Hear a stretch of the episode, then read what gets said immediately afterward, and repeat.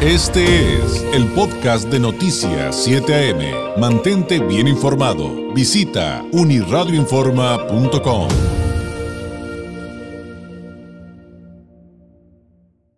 Mañana es el Día Mundial eh, de la Lucha contra el Cáncer. Es eh, una conmemoración global.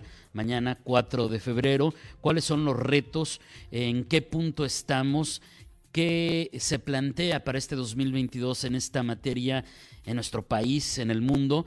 Pues eh, para conocer acerca de ello, eh, ¿con quién mejor que con una experta como la licenciada Edith Pérez Velázquez, directora general de ProOncavi, Asociación Civil? Licenciada, ¿cómo está? Qué gusto saludarla. Muy buenos días. Muchas gracias, muy bien. Espero que ustedes también estén muy bien. Y pues aquí ya en las acciones por esta nueva campaña anual del Día Mundial contra el Cáncer.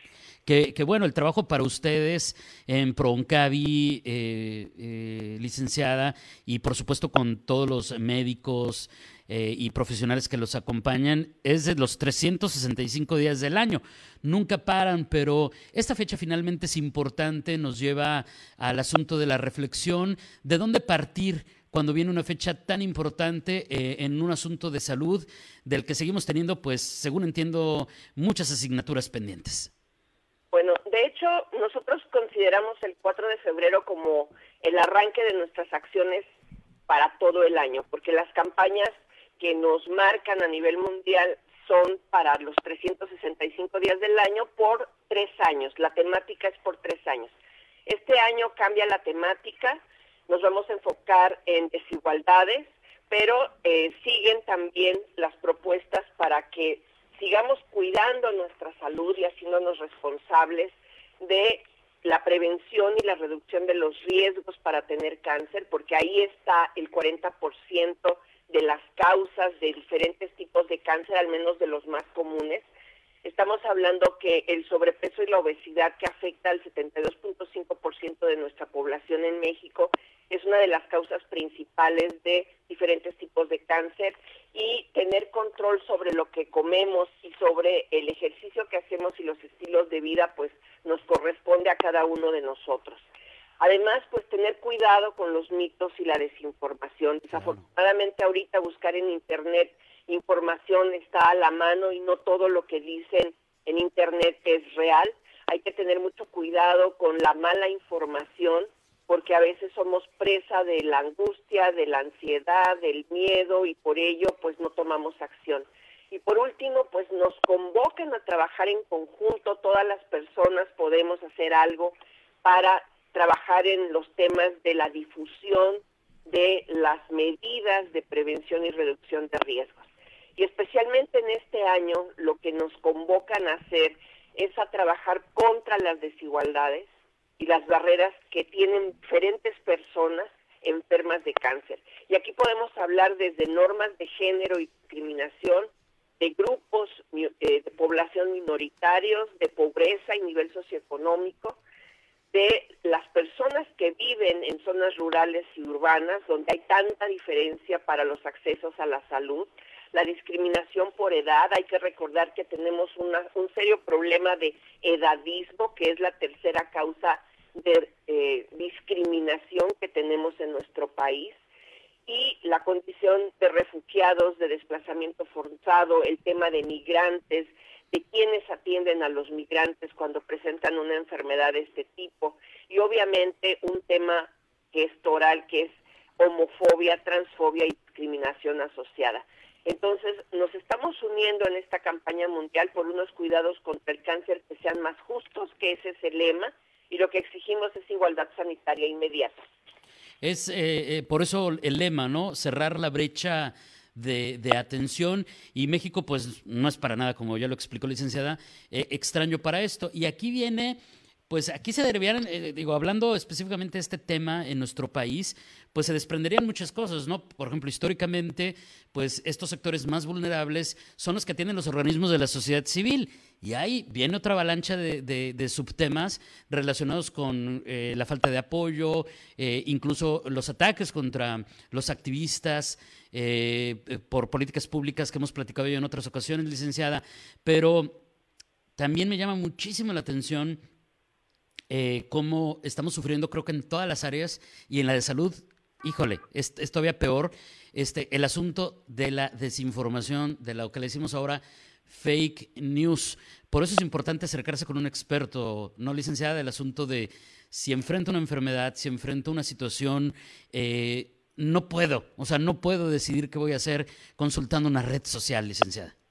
Así es, y también teniendo cuidado, porque muchas veces desafortunadamente lo hemos visto en diferentes tragedias, hay personas que se aprovechan de la necesidad de otros para lucrar y para malinformar y para usar a la gente golpeteando también, eh, pues, y no es la manera. Ahorita nosotros hemos visto que vale la pena negociar, acercarse a las autoridades, hacer, eh, pues, coaliciones, trabajar en grupo, pero con siempre con propuestas bien argumentadas, no nada más yendo a confrontar y a golpear y a insultar, porque eso no funciona.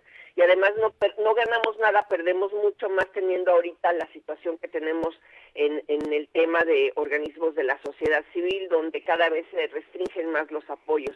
Creemos que necesitamos trabajar en política pública, en incidencia, estar siempre de la mano con nuestros legisladores, los que quieran y tengan el tema presente, a los que les interese, porque siempre va a haber espacios y personas que puedan eh, colaborar, que estén interesados, porque desafortunadamente yo creo que en todas las familias tenemos cerca la situación de una persona que ha fallecido por cáncer o que lo está viviendo.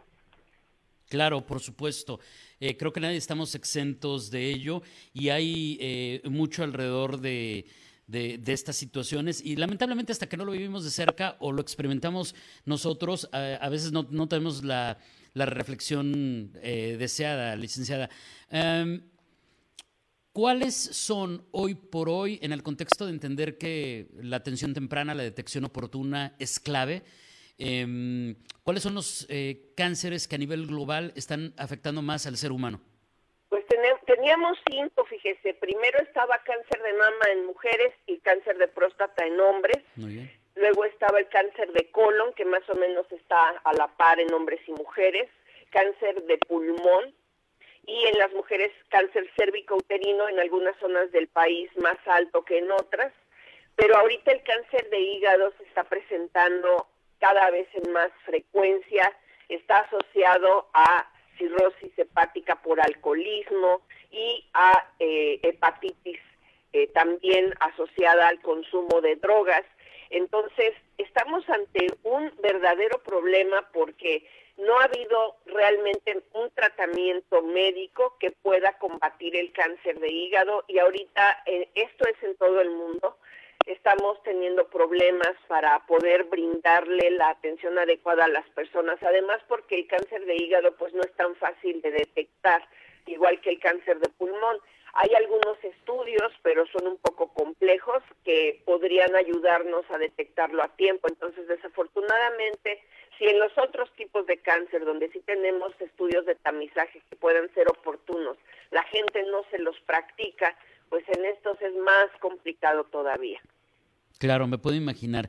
En el ejercicio de, del lema de esta eh, nueva etapa eh, en cuanto al Día Mundial del Cáncer, cerrar la brecha de atención, ustedes en Proncavi, eh, como bien ya explicó la licenciada, han hecho lo suyo.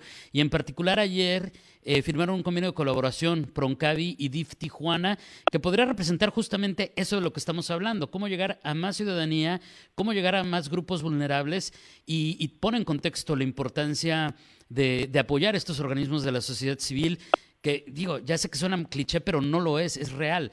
Ayudan pues en asuntos en los que pues al gobierno ya no le alcanza, licenciada.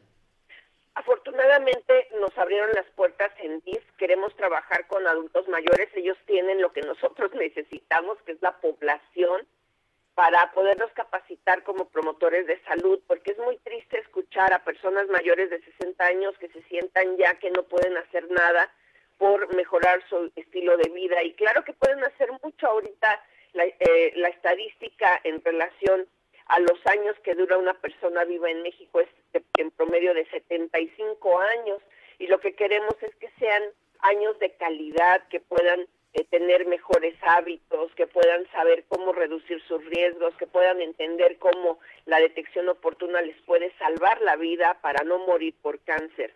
Porque la muerte por cáncer es muy catastrófica, hay cánceres que son sumamente complicados y dolorosos y se pueden reducir esos riesgos cambiando nuestro chip mental, aceptando que podemos hacer cosas y que nunca es tarde para empezar. Entonces estamos muy muy contentos de poder tener esa alianza con DIF.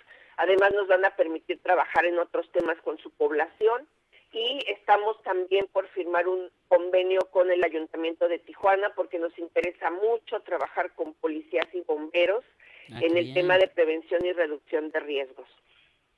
Que, que ahí este tienen eh, cada sector como que tenemos nuestras particularidades y que, y que tenemos que poner manos a la obra también nosotros como, como pacientes, como ciudadanía. Licenciada, le agradezco enormemente es, estas reflexiones. Si nos permite, seguiremos platicando, que pues ya viene, ya viene marzo, vienen días dedicados a ciertos tipos de, enfermedades eh, cancerígenas y seguiremos creando conciencia y cumpliendo también con esta responsabilidad. ¿Algo que agregar antes de despedirnos? Pues sí, cada quien asuma su responsabilidad en el autocuidado, porque es muy fácil ir a exigir atención cuando no hemos hecho nada por nosotros mismos. Entonces el autocuidado es básico, informarse, estar atentos y sobre todo alzar la voz por los que no pueden hacerlo y exigir a los gobiernos para que aborden la raíz de la causa de las desigualdades en todos los temas, especialmente en el de salud y con las personas con cáncer. Muchas gracias por su apoyo. Gracias y muy buenos días es la licenciada Edith Pérez Velázquez, directora general de ProOncavi, Asociación Civil. Son las 8 de la mañana. Este fue el podcast de Noticias 7am. Mantente bien informado. Visita unirradioinforma.com.